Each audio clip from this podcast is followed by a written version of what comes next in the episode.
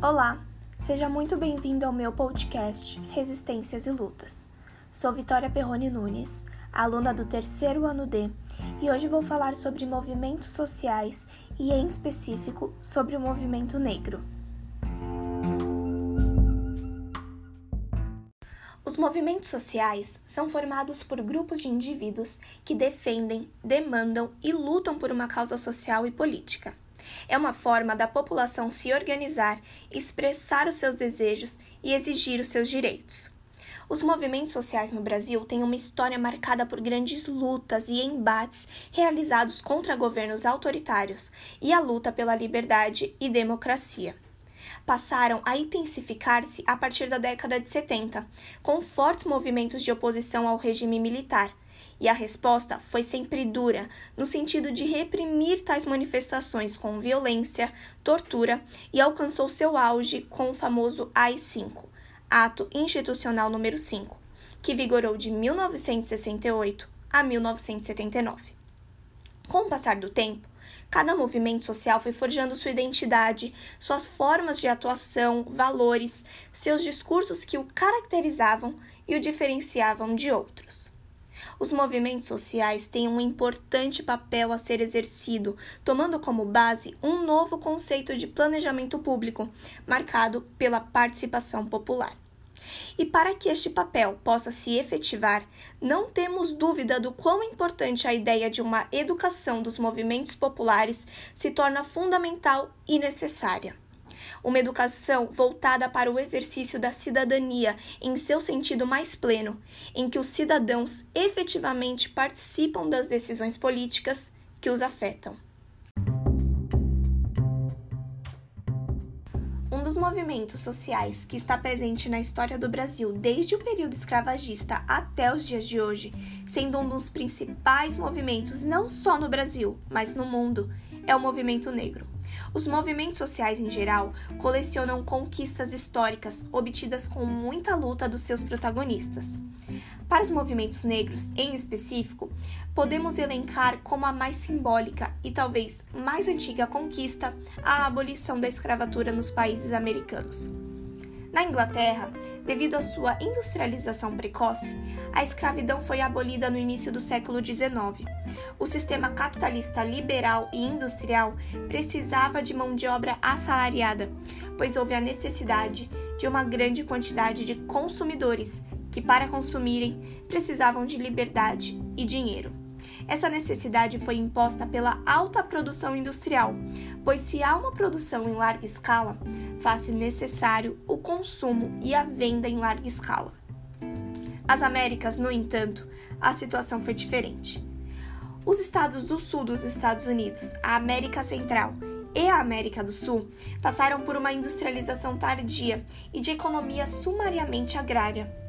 Ao contrário do capitalismo liberal e industrial, a economia agrária suportava a escravidão como modelo de mão de obra. Na década de 1950, nos Estados Unidos, ainda persistia a separação entre negros e brancos. Os negros não podiam frequentar as mesmas escolas que os brancos, os banheiros públicos eram separados e os assentos em ônibus também.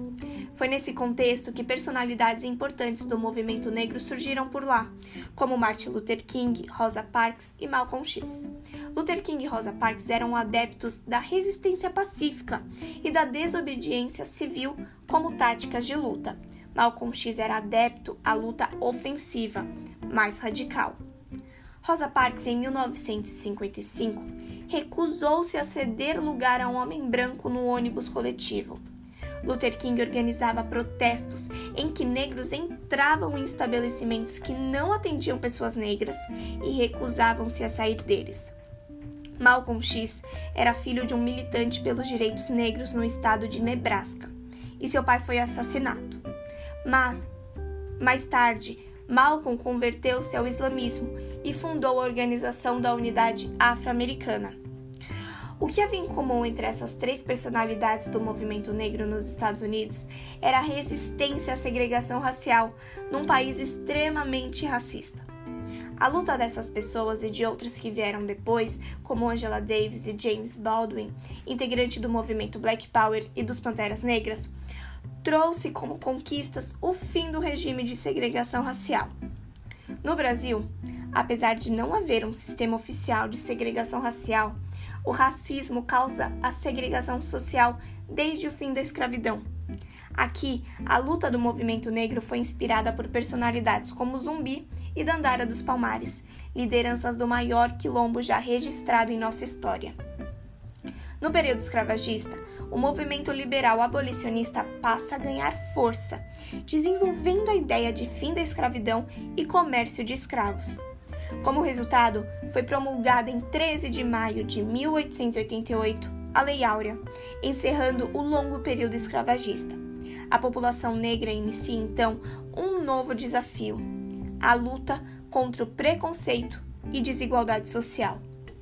Nas décadas de 70 e 80, vários grupos são formados com o intuito de unir os jovens negros e denunciar o preconceito.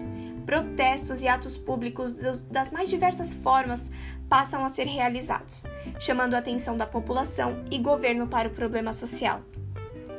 A Marcha Zumbi, realizada em Brasília em 1995, contou com a presença de 30 mil pessoas, despertando a necessidade de políticas públicas destinadas aos negros, como forma compensatória e de inclusão nos campos socioeducativos. No século XX, o movimento negro contou com forte atuação de pessoas como o artista, escritor, político e ativista Abdias do Nascimento, a empregada doméstica e ativista pelos direitos das empregadas e dos negros, Laudelina de Campos Melo, e o geógrafo e professor Milton Santos, e mais recentemente a socióloga, ativista e política Marielle Franco. Marielle ficou conhecida por sua atuação em defesa dos direitos humanos e da população negra e das mulheres.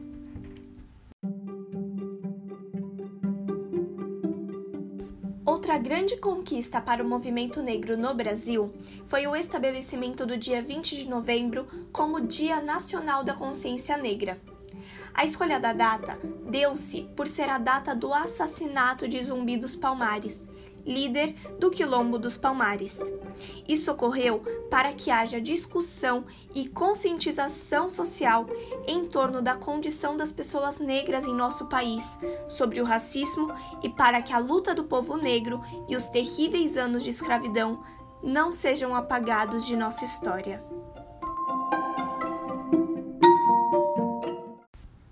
Recentemente, houve um acontecimento que causou grande repercussão, que foi o assassinato de George Floyd por um policial de Minneapolis. A onda de protestos após a morte de George Floyd nos Estados Unidos fez a hashtag Black Lives Matter Vidas Negras Importam ganhar manifestações nas ruas e nas redes sociais. Famosos e anônimos têm usado o termo como forma de apoio ao movimento antirracista e para cobrar das autoridades que resguardem vidas negras. O Black Lives Matter, às vezes citado nos cartazes como BLM, é uma organização que nasceu em 2013 e hoje é uma fundação global cuja missão é erradicar a supremacia branca e construir poder local para intervir na violência infligida às comunidades negras. O que começou como uma luta contra a brutalidade policial norte-americana se transformou em um movimento mundial pelos direitos da população negra. O Black Lives Matter começou nos Estados Unidos, mas acabou tendo impacto no mundo todo, inclusive no Brasil, desde que foi criado também para protestar contra a violência policial. Dados da CPI do Senado Federal informam que um jovem negro é assassinado a cada 23 minutos no país. A violência policial, somada a questões como a impunidade, gerou casos de grande repercussão nacional, como da menina Agatha Félix, de 8 anos, baleada em setembro de 2019 no Complexo do Alemão, no Rio de Janeiro, e o adolescente João Pedro Matos, alvejado dentro de casa e morto com um tiro nas costas em São Gonçalo. O Black Lives Matter não está apenas em hashtags nas redes sociais, mas também cobrando posicionamentos de toda a sociedade sobre a questão racial e das condições socioeconômicas da população negra. Protestos, manifestações e ações nas mídias sociais mostram indignação e cobram atitudes concretas da imprensa, empresas privadas e poder público. A genialidade do Black Lives Matter é que ele tem um modelo de liderança distribuída. Não há um endereço. O Black Lives Matter não é um fenômeno que pode ser parado. E há esperança por causa disso.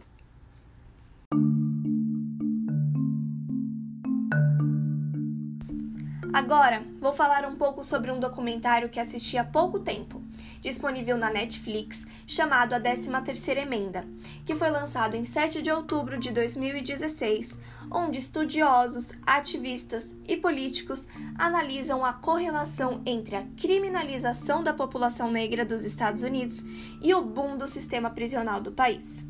Não vou contar tudo o que passa no documentário, pois indico para quem quiser assistir e saber mais sobre esse assunto. Vou falar aqui das passagens que mais me chamaram a atenção. Logo no início, é dito do que se trata a 13ª emenda da Constituição Americana. Abre aspas. A 13ª emenda da Constituição torna inconstitucional alguém ser mantido como escravo. Em outras palavras, garante a liberdade a todos os americanos. Há exceções, incluindo os criminosos. Fecha aspas. No decorrer do documentário, fica explícito como pessoas negras eram tratadas e vistas como criminosas. Isso era notável até mesmo em filmes, onde havia a imagem de um negro maldoso, ambicioso e ameaçador que devia ser banido, como no filme, aspas, O Nascimento de uma Nação, também citado no vídeo. O documentário mostra a relação entre o número de presidiários nos Estados Unidos e o preconceito racial contra negros, e vai além, mostrando a brutalidade de policiais brancos para com pessoas negras, citando também o movimento Black Lives Matter.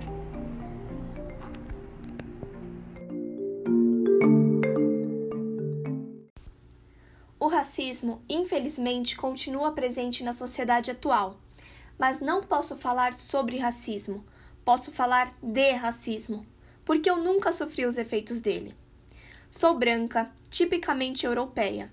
Nunca sofri os efeitos do preconceito. Jamais alguém mudou de calçada ao me ver passar. Ninguém jamais levantou do banco do ônibus porque eu me sentei ao seu lado. Não serei parada pela polícia por andar na rua de boné e moletom com gorro. O policial não irá me colocar de frente para um muro com as mãos na cabeça e me dizer: preto parado é suspeito e preto correndo é bandido. Não me perguntará se sou trabalhadora ou se estou vendendo drogas. Não serei arrastada pela calçada e nem me pisarão no pescoço.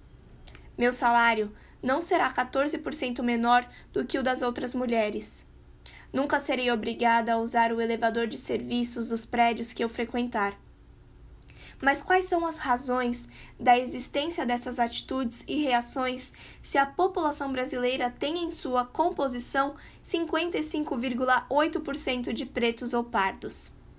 A origem está na Lei Áurea, a da libertação dos escravos, que transformou milhares de pessoas que eram, entre aspas, animais de serviço, de um dia para o outro, em homens e mulheres livres, sem nenhum preparo para a nova condição.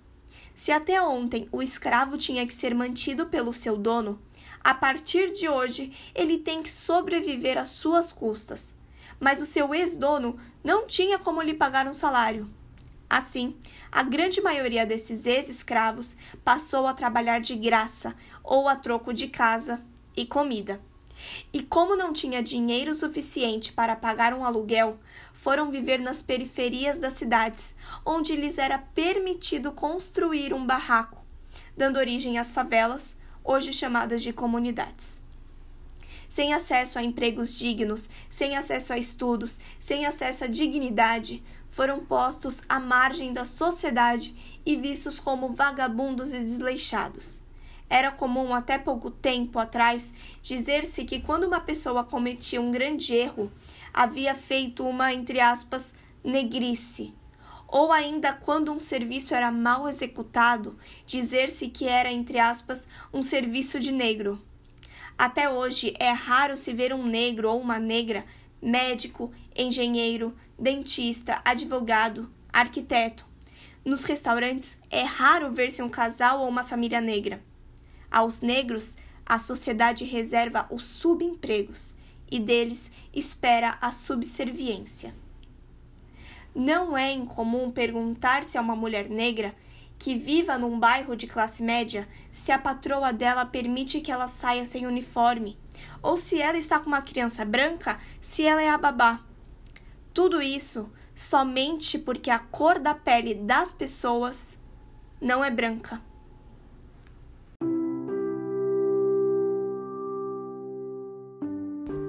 Quero finalizar esse podcast com uma passagem do documentário A 13ª Emenda que mais me marcou, que foi a fala de Brian Stevenson no final do vídeo. Abre aspas. As pessoas dizem: como as pessoas podem ter tolerado a escravidão?